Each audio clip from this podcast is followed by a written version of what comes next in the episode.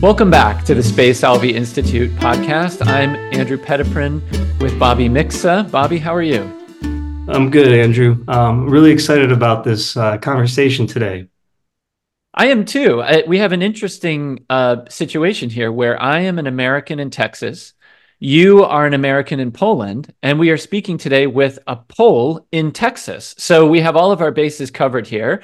And uh, that guest is none other than Ewa Thompson, who is Professor Emerita of Slavic Studies at Rice University. Professor Thompson, welcome to the Space Alvey Institute podcast. How are you? I'm fine. Pleased to be here. Well, we are. We're so happy that you're that you're here, and uh, we wanted to we wanted to talk to you a little bit today about Poland and Western civilization, about the the this this region of the world that you talk about as non-Germanic Central Europe uh, which is kind of a misunderstood and maybe even sometimes maligned place. Um, I wonder if we could start with this really, really broad question. What is the significance of Poland in particular to Western civilization? Huh. Am I supposed to answer this in one sentence, or are you giving me half an hour for this? Well, maybe we'll just use that as a jumping off point. Maybe the, you know, maybe we could back up to the history of it a little bit. You know, there are these key moments in Western history where Poland has proved to be heroic really has has kind of played a kind of savior role. And i wonder if that isn't um, that isn't appreciated enough. What do you think about that? There are several such moments. And you know there is this cynical saying that victors write history. And of course that's the case. And i would say that western europeans have profited by uh, the sacrifices that non-germanic central europe has made for the sake of Western civilization. And then they wiped out the history of East Central Europe from their books. And when you get a book on European history, you basically get the book on Western European history. You simply don't hear anything about what I call the non-Germanic Central Europe, because because if you did, maybe those European countries would not look as good as they do in most histories of Europe. So uh, what I'm saying is that uh, non-Germanic Central Europe and Poland being the, the largest, uh, most significant country, has been a kind of uh, uh place and and and uh, uh, I somehow I'm at loss for the right word. But let's let's call it. You know, it was the buffer zone for Western Europeans a number of times in history. And Western Europeans used that buffer and thank very much and goodbye, and that was it. And it, the entire area was forgotten in by historians and by uh, people who actually shaped our understanding of Western civilization. So I can just go from uh, you know the 20th century to the 19th and 18th and so forth, and just show you how, uh, in many ways, Western Europe used Eastern Europe for its own security and its own uh, advantage, and basically was only too delighted to uh, call this territory of East Central Europe, non-Germanic Central Europe, as a sort of no man's land, a land without history, a land without stories to tell, a land without uh, any interesting uh, discoveries, important books and so forth. So let us let us say try you know, something in the 20th century, the, the solidarity in Poland. Now, of course, solidarity did not abolish commun- communism single-handedly, but if it weren't for this enormous rising wave of opposition to communism, probably the fall of the Soviet Union would not have happened when it did happen. Uh, probably uh, the Soviets would still last for another generation or so, maybe even longer. What made the Soviets frightened was, of course, that this solidarity movement became a huge movement. 10 million people belonged to it. And it started in August of, uh, of 1980. And by December, it had 10 million people. It's just unbelievable. So, this is the sort of thing that frightened the Soviets and that very much embarrassed Western Europeans. I still remember the television shows in which some German politicians talk to Russian politicians about what are we going to do with solidarity. Now, this was the, basically the attitude on the surface, but deep inside, Western Europe was very much afraid that there would be some upheaval, the boat would be rocking, and that the good life that they have enjoyed, thanks to this buffer zone in Eastern Europe, uh, will somehow disappear. So what I am really trying to say is that uh, that without solidarity, events would not have gone the way they did in Eastern Europe. Communists would not have fallen, and uh, basically the countries of that area would not have uh, regained freedom. Of course, nobody is really interested in those countries, meaning that Western Europeans would even prefer that uh, this territory remained in Russian hands because, well, you know, again, a buffer zone, and we could have uh, lived like that forever. But I would say that when it comes to Western civilization and Western uh, Christianity, if it weren't for this Polish solidarity, if it weren't then for the expression of uh, real loyalty to Catholicism, which Poles displayed at that time, things might have been even worse for Christianity and ultimately for, for Western Europe. But this is really a very short and, and incomplete story of what happened in the 1980s in Europe. But let us just go back, you know, to the early 20th century and speak about something that really literally nobody in Western uh, in the Western world remembers. Uh, or I'm talking about historians. If you take the history of Europe, for 20th century history of Europe, prominent historians don't even mention that. And that is the Polish Soviet War in 1919 1920. What happened then, you know, after the Treaty of Versailles, independence of countries of Central Europe was finally established. And uh, however, the Treaty of Versailles did not uh, did not uh, decisively speak about the eastern border of Poland. So what happened was a war started between the Soviet Union that was just about beginning to take shape and Poland. Now, Poland at that point had absolutely no money, no way of organizing the, the, the, the army. Uh, it didn't even collect the first round of taxes, and it had to fight this enormous, big, huge Soviet Union. And isn't that incredible that they won? They won even though the armies of Marshal Tukhachevsky, the Soviet marshal, were very close to Warsaw. And people were very pessimistic that the force was going to fall. And what's going to happen next was that Germany will be taken over by the communists, because in Germany at that time there was this enormous mega inflation. There were communists that were very popular, people like Rosa Luxemburg and uh, Karl Liebknecht. And Germany was ripe for communist rule at that time. Same in Hungary. In Hungary, Bela Kun was a communist and was about to form the government. So if Poland fell to this in this war, if Poland fell into Soviet hands at that time, Germany and Austria, uh, Germany and, and Hungary would probably follow, and then of course the entire Europe. So Poland, by winning this war uh, in 1919, 1920 saved Western Europe. There's no doubt about it. Saved it from the communist takeover. And when it comes to Christianity, of course, you understand what a Soviet takeover means for Christianity, and especially if uh, at that time the entire Europe, or most of it, would have been taken over by, by the Russians.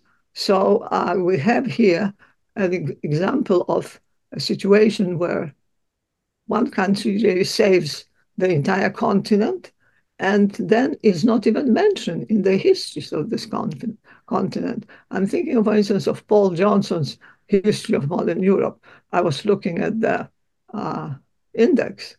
There is no such thing as, as the 1919 1920 war. It just didn't happen. It was so, you know, Poles were some doing something, but it's unclear what and who cares anyway. So, you know, this very respected historian simply didn't consider it important to mention that this imminent takeover of Europe by, by the communists was really not a joke. They said, well, you know, it happened, and, and then Western Europeans had the freedom to live for another generation. And of course, in, in Germany, you got something that that uh, was not uh, not in the Western European tradition, namely Hitler, but that's another story. Still, the fact remains that Poland was not recognized as a country, as a community that saved Western Europe from, from a takeover. And then, if we go back in history, we'll find, of course, the very famous uh, uh, act of the Polish king Jan Sobieski in 1683 when the Ottomans, another empire that was threatening Europe, Europe from the south, when the Ottomans were about to take Vienna, and when Emperor Leopold I sent letters to his fellow uh, kings and, and rulers all over Europe saying, you know, help, help, help. And the only country that responded was Poland. Actually, it was uh, Polish king Jan Sobieski who decided to help uh, the Austrian emperor to uh, to defend Vienna and to basically push the Turks away from, uh, from Austria. Now, it was not in Poland's interest to do it. And I'll tell you why. It was not even in Catholicism's interest to do it. Because if, if Sobieski didn't do it, Vienna would have fallen. Vienna would have fallen, and the entire Western Europe suddenly would have to fight war, a war of survival because the Ottomans would go further. So uh, if that happened, uh, at the same time, Poland would have grown in strength and prestige and could have uh, converted to, to Catholicism the eastern territories of Belarus and Ukraine. And we know that Catholicism resists uh, resists uh, communism better than, than Eastern Orthodoxy. So, so the entire Europe could have been Christianized uh, in the Western uh, in the in, in the Western Church, whereas countries like England and France and Germany might not have had the energy after fighting the Ottomans to do what they did, namely colonize both Europe and other other areas in, in, in the world. So it could have been it would have been better for Poland politically, and even I would argue from the point of view of the survival of Christianity in Europe. If Poland did not help uh, Leopold, but what happened? Poland did, and you know what? The Austrians didn't even pay the uh, Poland the, the cost of bringing this enormous army to, to Austria. Poland got nothing for it, not even a recognition in Austrian history books. There's one little tablet somewhere in the uh, streets, among the streets of Vienna, saying here Jan Sobieski was here, but nothing else. This was Austrian uh, uh, gratitude for, for, for Polish help. Of course, the word gratitude doesn't exist in politics, so I apologize for using it. But uh, what actually is the sort of laughter of history is the fact that uh, 100 years later, a descendant of Leopold I uh, participated in the partitions of Poland, got a chunk of Poland twice. Maria Theresa, that was in 1772 once, and then 1795 the second time. So, you know, that was that was Austria's quote unquote gratitude for what Poland did. So again, you know, you can say, oh, well, my speculation here that it would have been better for Europe and Christianity if Poland didn't help Austria. That's just speculation. But the fact is that uh, by going to the help of Leopold, uh, uh, Jan Sobieski basically saved Western Europe from another enormous war with the Ottomans. Ottomans were enormous uh, very powerful empire, and it was the time when they still could take over Europe.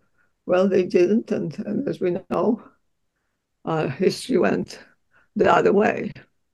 And I could just go back now to the Middle Ages and speak of my favorite uh, Polish lawyer, named Paweł Włodkowic, who was the first person in Europe to speak about the rights of nations and the rights of peoples, regardless of whether they were Christianized or not.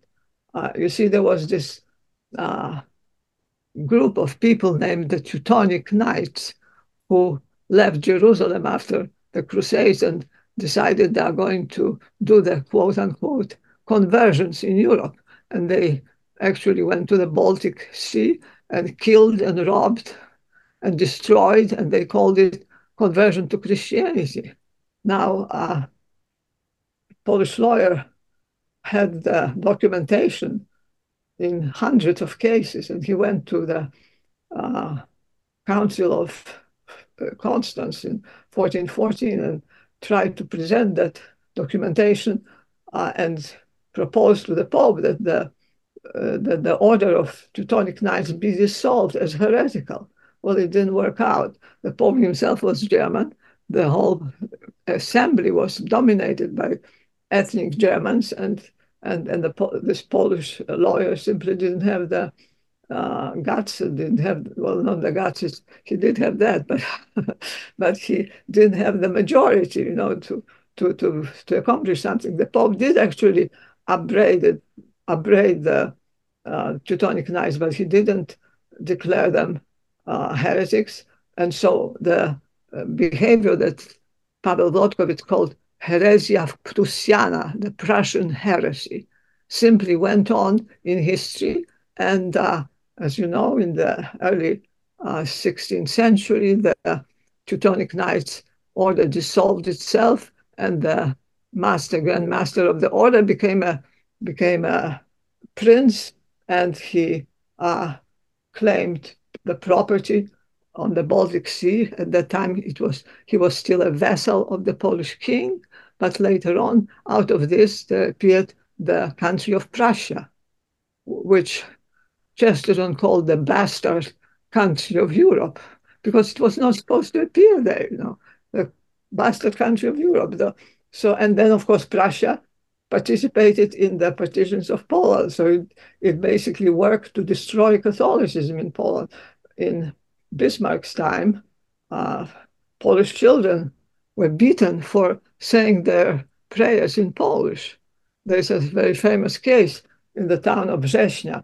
Actually, this happens three, year, three years after Bismarck died, but it was still the same policy. Uh, children at school uh, at that time, children did pray in school. So the children were told, you know, to say their prayers, and they did. And uh, they were saying them in Polish. And then, of course, the teacher decided that this is not acceptable. And every child that say the, said the prayer in Polish was beaten. So that was, you know, if you beat kids that are seven, eight years old, they're never going to to uh, uh, to repeat the mistake of saying those prayers in Polish. But they didn't know German. I mean, this Prussia took over the Polish territory, and, and then little by little, generation after generation, they they uh, Germanized it. There's an enormous amount of, of, of Germans today that are of Polish origin, but this is still another story. So you see, this is this is these are just the the hot points of uh, of uh, uh Central European history. And uh, I believe that if it weren't for some of those hot points, Europe's history might have been much less uh, favorably uh, sort of favorable for Western Europeans than it has been. But what I'm saying is an incredible abbreviation of what needs to be said about it. There's a lot of to be said. There's a lot of uh, mis judgments that are being passed on uh, on this territory. There's a lot of suggestion that this was sort of an uncouth, uneducated, primitive kind of territory. Well, you know, the universities in Prague and Krakow, which where you are, were uh, created more or less at the same time at the University of Vienna. In fact, the, the university in Prague was preceded the University of creation of the University of Vienna. So you know, there's there's a attempt to say that these are these are peoples, these are territories where people didn't really have any uh, contact with Western civilization is simply nonsense. In Poland, uh, Catholicism probably survived better than in any other country except for Ireland. But if we know what's going on in Ireland now. And in Poland today, you still have quite a, a strong streak of Catholic thought. But uh, uh, at, under the present government in particular, there's a vigorous attempt at secularization. And the fight is really, this is a you know, a fight for survival for Catholicism, I think not just in Poland, but uh, in other places, because if the present government succeeds in secularizing, say, the, uh, the education, uh, there will be there will be massive changes in in Polish in the Polish psyche. I personally don't think that will happen because Poland went through communism and secularization of education already. But it depends on the Polish uh, uh, elites, Catholic elites, and Polish clergy. Uh, they have to get to work right now. They have to start using those uh, big halls that they built in times of communism, you know, to have uh, to use them for education of children, not just in about uh, about matters religious, but also matters of history. Uh, this was something that went on under communism, and maybe we have to return to it right now. But this is something that still needs to be sorted out. Uh, basically, the situation right now is that Poland is, uh, has done all these things in the past, and right now is in a rather precarious situation because its uh, its traditions, its very uh, strong adherences to Christianity and Western culture. West, by Western culture, I mean a culture that is based on Greek thought, Roman law, and of course Christian uh, Christian belief. These foundations are being attacked by uh, people who believe that Europe should go, should be secular, secular to the point where uh, there's absolutely no mention of the transcendent, of the of the holy, and that's the way for humanity to go. Yeah, no, you know uh, the the threat now of taking away religious education in the schools, and also I, I just saw that uh, the proposal for, is to get rid of uh, studying the history of the Battle of Grunwald um, and to even get into many of those other, um, particularly conflicts with Germany, or just perhaps being eliminated. Um, but I'm, I'm thinking of somebody who who knew well the history of Poland, but also particularly the Polish literature, which is so so connected to that history um, John Paul II. And, you know, John Paul II, many people in the, at least in the United States, and I'm sure places also outside of Poland, are not really familiar with uh, Polish literature and how that shaped John Paul II's way of thinking, even in particular in the way that he he took on communism and took on secularization. Um, do you do you see like the the need to delve into John Paul II his Polish background? And if so, like who are some of the major Polish writers and translations maybe that should be worked on right now?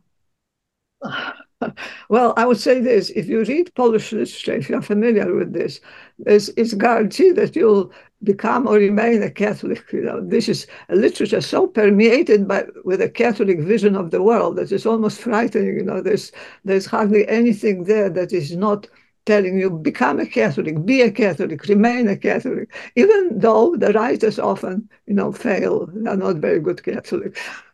so how, do, how does it work? Well, uh, I don't know from which end should I start, the beginning or, or, or, or the or, the end, that is 22nd century. But let me mention the Renaissance poetry, which is really a great poetry, totally unknown in the West, it, there are translations, but those things are not uh, published, you know, in, in, in such a way that that um, it's easy to, to read uh, read them. You have to go through anthologies. You have to go through books that are about other things. And then, by the way, you know, there's this poet Kochanowski who wrote great things. Well, yes, there was one, and one of the greatest poets, certainly in the 16th of the 16th century, was Jan Kochanowski, and, and he wrote uh, poetry, some prose, and his uh, his poetry is so permeated with with uh, with the understanding that the world belongs to God and that we as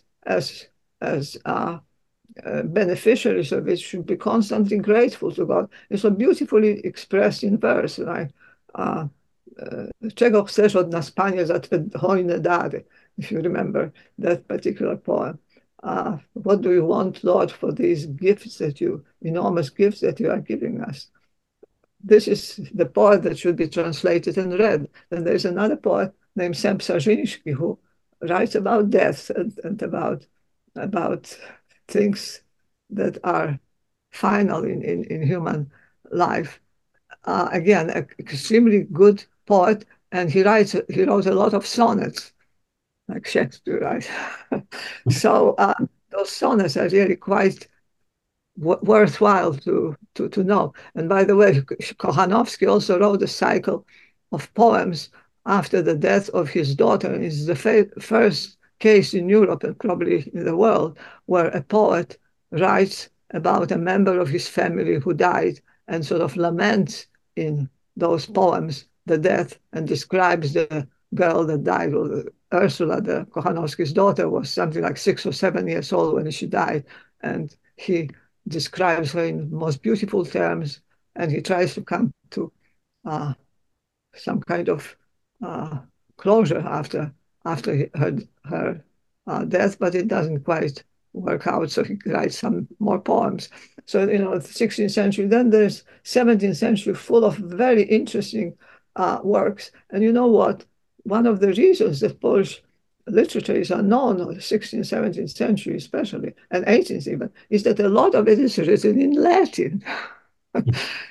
is something that you first have to translate it into Polish, you know, for, for people to then translate it from Polish into into into English. Uh, the uh, this lawyer, Polish lawyer and bishop also that I mentioned before, pa- Paweł Wlodkowicz, wrote his treatises in Latin, and just recently, uh, Teologia Polityczna in Warsaw uh, published his treatises in English translated from Latin. So, you know, there's this difficulty, which also tells you how deeply steeped in Catholic traditions Poland was, because just ordinary people could read Latin, you know, just unbelievable to us. But they did. It was not just for the clergy, you know, it was for ordinary folk. And and these uh, these uh, writings in in Latin are really a stumbling block for many in, in Poland. For instance, there was a very interesting political uh, scientist in the 17th century named Fredro, and he wrote his uh, his uh, works in Latin, and he was he's totally unknown even in Poland, which I think is a great shame. Why is he unknown? Because you know, after the 17th century came the 18th century partitions of Poland, people didn't publish Polish books. People didn't have no, you know, they fought for, for Poland or they surrendered to the new power. But all those works that needed to be translated from Latin into Polish were not. So just recently, uh, somebody in, in, Warsaw translated uh, Fredro's, uh, Jan Maximilian Fredro's treatises, political treatises, uh, into Polish, three volumes. I have all three, and you know, you have the Latin on one side, the Polish on the other side. Now, who on earth will will will read such a thing, you know, in, in the broad world. They don't know Polish, they don't know Latin, you know. How, and yet, this is a very interesting. Uh, he's a very interesting thinker because this liberum veto, which you know has a terrible reputation in Poland. I don't know whether you know what that is. It was the right of anybody to break up the uh, deliberations of the Sejm of the parliament if he so chose, and of course that led to the to corruption and so forth. But Jan Maximilian Fredro defend, defends this, and he points out that a, the goal of the liberum veto is completely different from what you know is being said that is encourages corruption. The goal is to uh, make sure that the stupid crowd will not decide about the fate of of uh, something that's important, and a few wise men would be able to stop this kind of uh, uh, going towards the precipice. So it's it's interesting to, to to read his argument, you know, along these lines. So 17th century, you know, is untranslated from Latin into Polish, let alone uh, let alone you know into English. And then you get uh, the partitions of Poland, and then you have, of course, the the romantic uh, geniuses, Adam Mickiewicz, uh, uh, Cyprian Kamil Norwid, Juliusz Słowacki, and, and Krasiński, four great poets and writers that are absolutely probably the best poets in the Romantic period in the entire Europe. Uh, Mickiewicz's Pan Tadeusz has been translated into English several times. The old translations are not very good, but there are two new translations that appeared within the last 20 years. One of them translated by, uh, by uh, I forget his first name, his last name is Johnston, was my colleague in Indiana when, we, when I was teaching there. Excellent translation. It's a, it's a rhyme translation. And then there's another translation, which is a prose translation by Christopher Zakrzewski, a Canadian of Polish background.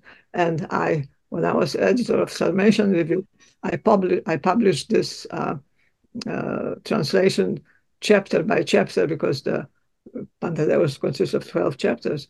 And so it's there, but also published in, as a volume. And I warmly recommend both translations. I cannot tell you which one is better because one of them is prose, the other one is poem, uh, poetry, but they're great, both of them, really tremendous. And if you read that, you realize, my gosh, you know, this man had an enormous, huge imagination. And what he describes is extremely important. And without, it, it's, it's, a, it's really a book that opens up Central Europe to you, I think, the poem of Pan Tadeusz. is really a novel length uh, poem, which also makes you think, how did this guy manage to write it in rhymes, verse, you know, and, and make it make it really interesting, not something like the 17th century epic poems that nobody reads because they are so boring. But Pan Tadeusz is not boring at all. So, okay, so then if you go to poets like Norwid, extremely subtle, extremely philosophical, 100% Catholic, is unbelievably strongly Catholic. Norwid died of poverty, actually, in Paris. He, he died in a uh, in an old folks' home run by the Polish sisters. And he was in the United States for a while, spent some time in New York working. He was a sculptor also. And he his short poems are exquisite. I mean, they they uh, they better than Keats.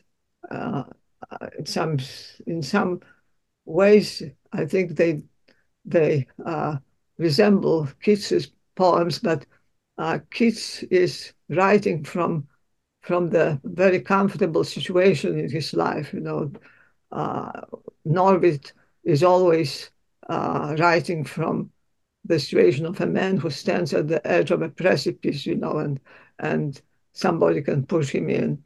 So great poet. Then Słowacki, you know, any anybody that's Polish and read Słowacki as a teenager will never forget it. so I'm demonstrating that uh, Słowacki poems. Uh, he also wrote long poems like like Mickiewicz, Pan Tadeusz, but they're not as good. They're parts of it that are good and not not not the entire poem. I'm thinking of a long poem named titled Beniowski. Beniowski is a last name, and it's about a certain man who was named Beniowski and lived in Podole, which is today's Ukraine. And then Krasiński, which is a really a story of its own because he came from an aristocratic family and was pretty rich. Those other people were, were poor. And Krasiński wrote a play entitled Undivine Comedy, from which Dostoevsky stole stole almost an entire uh, part of the plot and and and and, and uh, the idea. Uh, it's a I very strongly recommend reading that play because it's a great play. It shows the fight between the old system that is corrupt, that is full of things that should be removed from from society. Uh, but it has something in it that's genuine, that's true, that's important, that's crucial to humanity. And the new system, those who go, who went against the Bastille, who who killed the, uh, who executed the king, who executed others in large numbers, and which side is going to win? And of course, we know which side won, and uh, but the the play is so powerful that it's really again worth reading and worth staging. It's one of those romantic plays like Goethe's Faust, you know, that has a lot of spirits flying around, so it's very hard to stage. But at the same time, it's very, very uh, powerful and I think successful. So you know, th- these are the romantic poets. And then as you go through the 19th century, Poland has tremendous set of novelists there, two of whom got Nobel Prizes, by the way. One of them, Sienkiewicz, for the book Quo Vadis, and another one, Reymont, uh, for the book The Peasants. Uh, but I like what a Polish poet, Czerniawski, who lives in London, uh, said about another novelist, Bolesław Prus. Bolesław Prus wrote a novel titled The Doll, Lalka. And this novel, Czerniawski noted, would have been better known than uh, than Madame Bovary, uh, Flaubert's Madame Bovary, if Poland were a big power like France. Since Poland was nothing in the 19th century, nobody read that novel, nobody translated it. It's a very good novel, extremely perceptive, extremely well reflecting the the new the changes of the agricultural world into into a capitalist world, and uh, it shows well, it shows what much of the 19th century was all about. Uh, very, very good novel. Translated into English. Uh, but again, you know, there's no no big push to to for the novel to be uh, to be read and, and discussed. And again, I have to say, you know, you have the uh, you have the this rule that history is written by winners, and Poland certainly was not a winner and has not been a winner so far. So all those things are forgotten. And then you get the 20th century, the, again, poets, and a great poet named Zbigniew Herbert, whom I had the pleasure of knowing. And he was put up for Nobel uh, Prize, but uh, uh, political considerations prevailed, and Czesław Miłosz got the prize.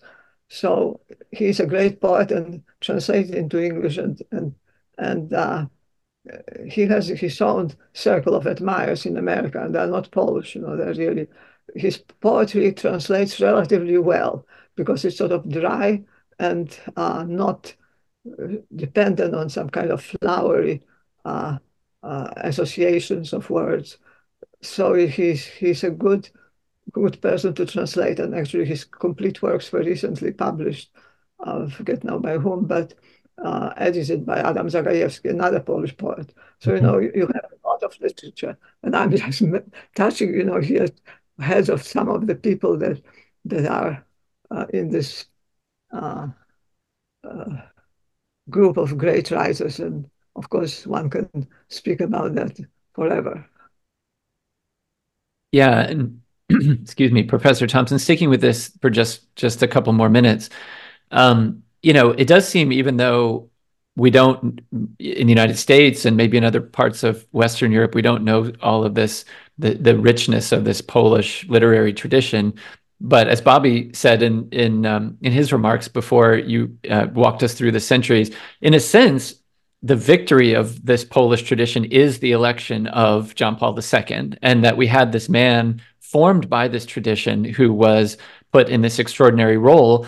But the problem is we just don't we, we, tend to think of him as this sort of universal figure rather than this man who was shaped by this great tradition that that you're telling us about and one one more question then i guess and you can speak more to john paul ii too if if you'd like but um, you touched on this a little bit I, am not sure that very many of our listeners will have ever heard of this uh, Sarmatism, and I, I, admit I really hadn't heard of it. And I, but I'm, I'm beginning to be fascinated by it. The, the, you know, as I sort of dig into it a little bit. What what is it, and what is its significance? Well, this is the most difficult question that you could ask me. Okay. I wrote an entitled "Sarmatism" or "The Secrets of Polish Essentialism." and it's, it's available on the web. It was published in a volume, Being Poland, by University of Toronto Press a couple of years ago. Uh, and uh, I try to exp- I try to answer that question, you know, in the, in this article, and I don't know I can possibly even uh, give you any good idea, but I'll try. You know, 17th century was the time when Sobieski went to Vienna with his army. It was the time when Poland thought well of itself. Poland was the largest country in Europe. It was still this way. Also, yeah, by, by the time Sobieski died, you know, things were just being destroyed. But uh, so, you know, people in Poland were strongly Catholic. They were looking at the world through the glasses that were created by centuries and centuries of Catholic thought and Catholic way of philosophizing because you know the when it comes to uh, to philosophy uh, there's only one one way to, to philosophize in, in, my opinion and that is the one that stems from uh, from uh, greek logic you know two plus two must always equal four. If you abandon that rule if you don't uh, uh, if you don't pay attention to this your uh, eventually, you know, you'll go into places where uh, nothing makes any sense. And this is basically what happened to philosophy, European philosophy, in 19th century and, and, and uh, 20th century. You, you, but anyway, the, the, this this 17th century Polish nobleman, because we're really talking about the 10% of the population that was nobility, which was pretty large by by uh, European standards. You know, usually in Europe there are one two percent nobility and the rest peasants and and city dwellers. But in Poland the nobility was a large group. So if you take the ten percent of this Polish nobility, basically the uh, these were the people educated in Jesuit schools or other religious Catholic schools. These were the people that had a piece of ground somewhere, you know, like hobbits, and these were the people that were ready to defend the civilization that they belonged to, which to them seemed only natural. This is the way to be, and this is the way to look at the world. And the Sarmatism meant that uh, I believe in God, and of course, this is a Catholic God that I believe in. Uh, I try not to do, I try to let others live and hope that they will allow me to live fatal rule because this is what Paul's thought, you know, that if they don't do harm to others, others will allow them to live. No, it wasn't so. So, you know, live and let live. I live in the best country in the world. I can read, I can write, I can go to the uh, to the uh, meetings of the Sejm, that is the uh, legislative branch of government. And nothing in this country can be done unless we, the nobility, agree to it by voting for it in the Sejm. That's a very important part of Sarmatism. It means republicanism. It means that you have to, uh, you feel that the normal way for a country to exist is to have the representative body and you and that representative body is elected by the people and no law can be introduced without the agreement of this representative body. This is a very important part of Polish history, and this is why Poles always fight for liberty, because liberty to them is like air that they breathe. They must have it. Without it, you cannot you cannot live. So you have this mixture of relatively good living that uh, 17th century afforded. You have the uh, you have the belief that we the nobility are capable of construing a, a, a state, uh, state uh, uh, uh, structures that are good for all of us. in fact, Polish nobility boasted uh, of having more rights than Western European nobility, and that was true. Because in Western Europe, you know, at that time already you had absolute rulers, whereas in Polish, in, in Poland, you had elected kings. They were elected by by the nobility, not uh, imposed by, say, the right of succession. And life is just great. And you help others insofar as you can. You don't harm others. Poetry of Kochanowski is a great example of Sarmatism. And the life is good. And let's see, what is this Browning poem which says, uh, all is right with the world. This is also very typical of Sarmatism. All is right with the world. We have our life. We are free. Nobody can order us anything. We work hard, and this is what what we want to be forever. And we are not looking around and plotting against our neighbors, and we hope our neighbors are not plotting against us, which turned out to be completely wrong. And also, you can you can say that this is a very naive kind of Weltanschauung, because this is not the way people operate. And you also could say that you know there was this large group of peasants, and there's a this debate in Poland how badly off those peasants were, whether they really so oppressed as some communist writers tell us, or were were they really you know living relatively uh, quietly and, and, and, and well? And I cannot answer that question, but I've read this and I've read that. I'm, I'm not sure. So the, the, this kind of attitude towards life is was very characteristic of of those people in Poland who were counted as part of history because, as we know, you know, peasants don't have a history. That's of course not quite true, but uh, in most of remembered history, it is the elites, it's the nobility that we are talking about, you know, starting with ancient Greece through the Middle Ages and so forth. So the same in the Polish nobility took it for granted that, you know, peasants don't count, that our our life is what what we create, our uh, social class is the one that is supposed to be there and always right with the world. Mm. So this this was the, the the way they looked at things. Uh, you know, speaking of that kind of naivete, um, in particular about uh, you know what's coming from eventually from the east, uh, in, in, in with the the Muscovites. Um, you know, recently with um, some American conservatives, um, almost um, I don't want to say um, looking at Putin as somehow giving a, a, historical account that perhaps may be accurate.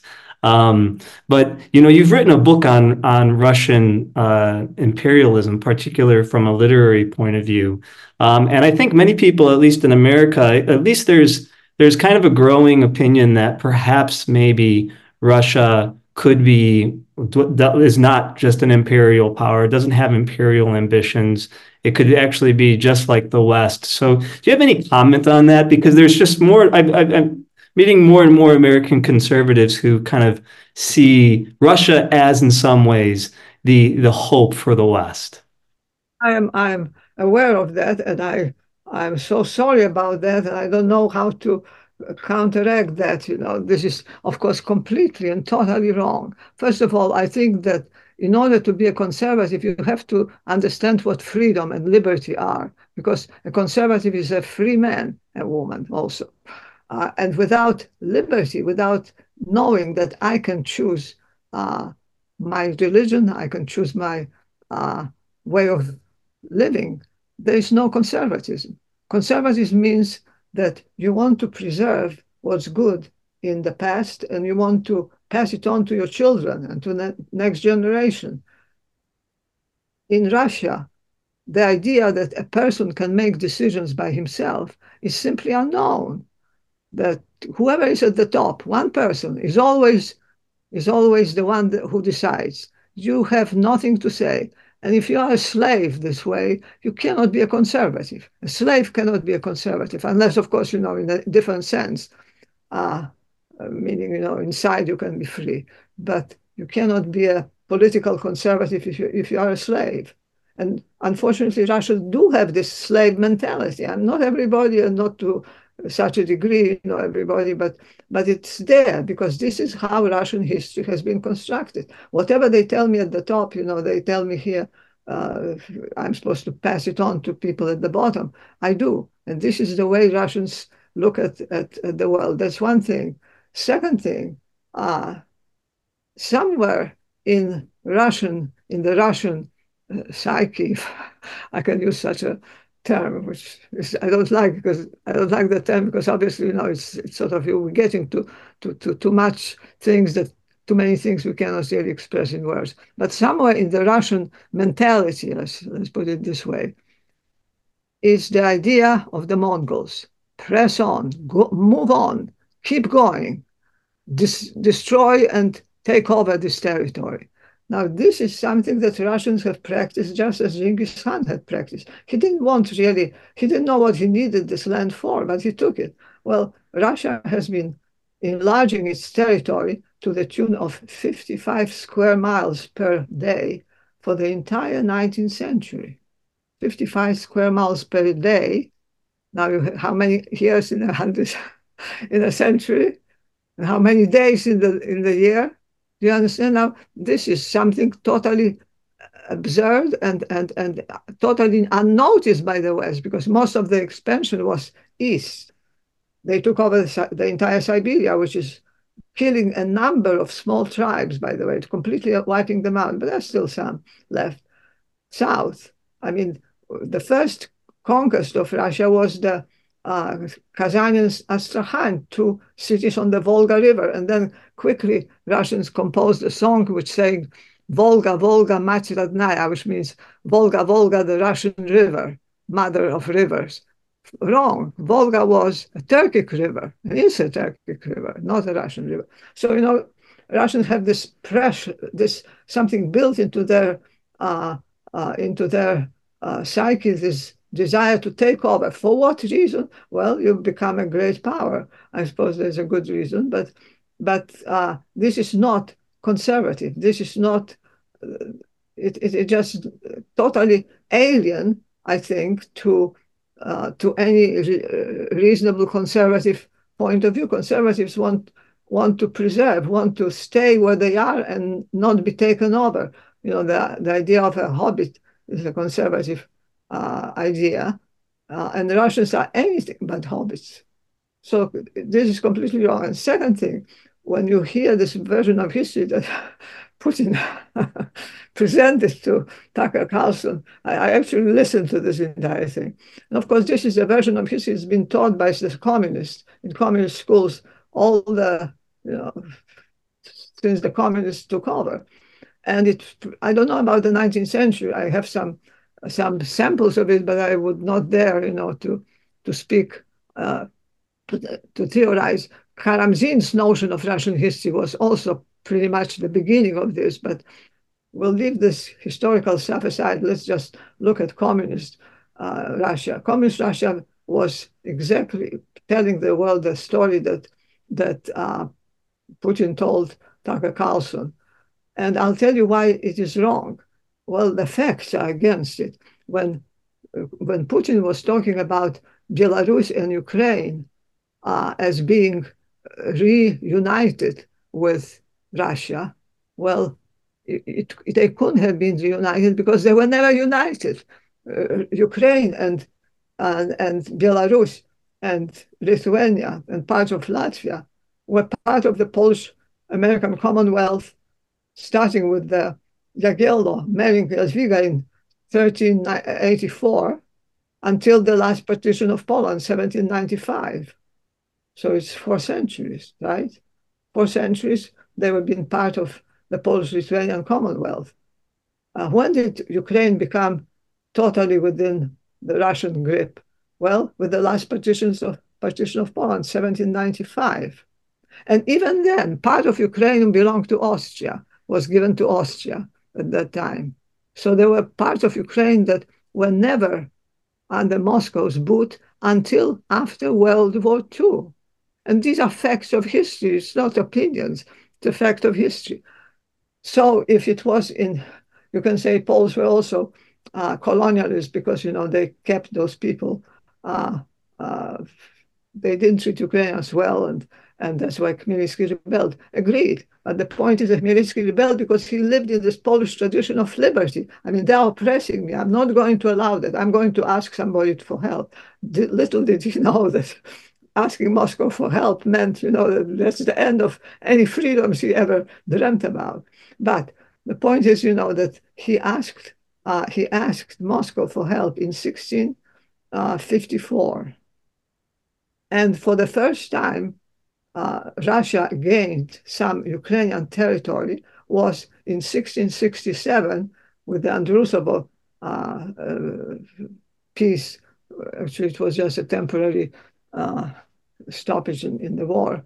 And for the first time, the left bank of the Dnieper River, including Kiev, fell into Russian hands. Okay, well, so, you know, most of Ukraine was, as I said, in Polish hands until the partitions of Poland. So how could something be reunited when it was never united? I have no idea.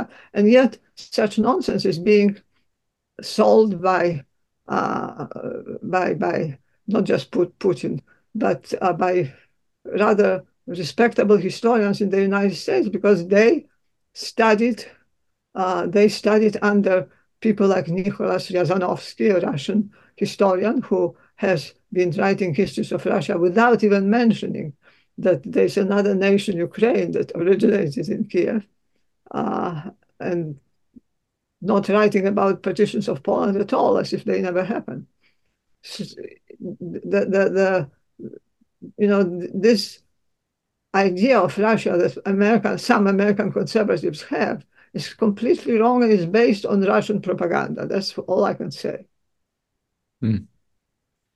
Uh, Professor Thompson, let's uh, let's end let's end with this. Um, you know, when we think about Europe, there's this um, just this overwhelming secularism in places like Germany, um, Scandinavia, France, elsewhere, and then now, as as we're describing, there's this sort of nihilistic pagan invasion from the east, I suppose, in a, in a way. Um, what though do you point to uh, as kind of marks of hope? When you think about you know the future uh, the possible future of christian civilization the future flourishing of europe and the west what are the things that that sort of that give you hope? Well, you are a mark of hope one of them. So that's that's you know something that should be remembered. I think as somebody said uh, it was not the uh, it was not the uh, popes that that initiated renewal in the church. It was it was the non-clergy sometimes or clergy, but of a new kind uh, that organized that started some kind of new order or organized some kind of new uh, way of of proselytizing. Uh, I think that when it comes to Poland, I still think that there's a lot of deeply seated uh, piety in the people.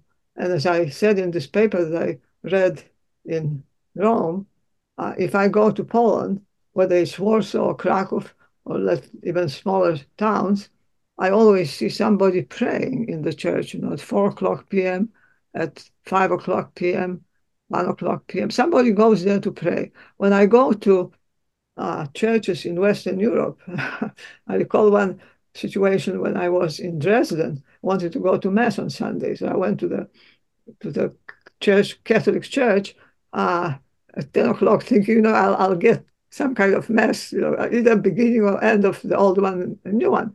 There was not a soul there, not a soul. And I was read on the, there was an advertising there saying, you know, there will be mass here at 6 p.m. for the Polish workers, Polish mm-hmm. workers who worked in in Dresden, you know, as laborers.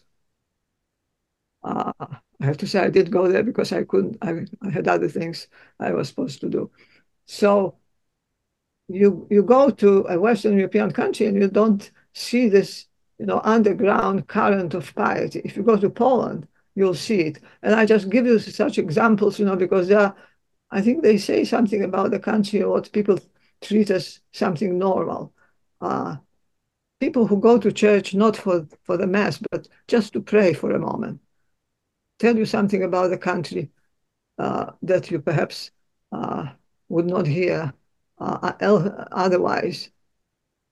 People take it as a normal thing to just go to church to pray, just just without going for a service or ceremony. I just want to be there for a few moments and meet uh, Jesus in, in my prayers.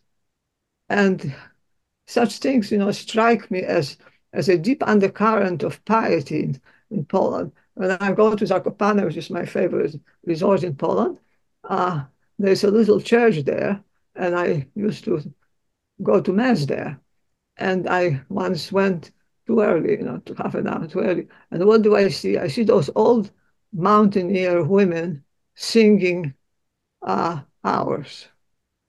And it was so beautiful. It was so impressive that, you know, my husband and I just collapsed and didn't, didn't go anywhere, waited, you know, for them for that, another hour to, to get the mass. These, these are women that just come there of, on their own. They don't belong to any organization or anything. Uh, they just go there to sing hours. So, you know, this sort of thing is visible in Poland, but not anywhere else.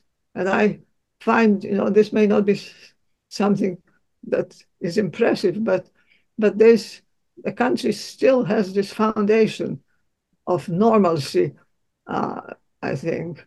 So that's one thing. Second, you know, there, there are quite a few uh, Catholic uh, initiatives in Poland that I think uh, may uh, may bring fruit.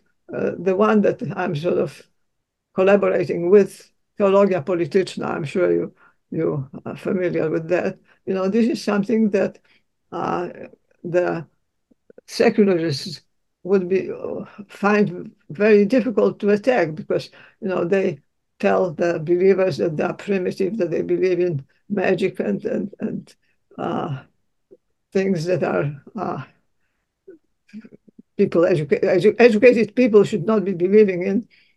But you cannot say, you know, that about Teologia Polityczna because this is a very intellectual kind of group of people. It's intellectual uh, in the sense that it uh, keeps that it keeps up with uh, world publications concerning the most important things, and that uh, has requires a certain amount of uh, education and, and understanding to even approach.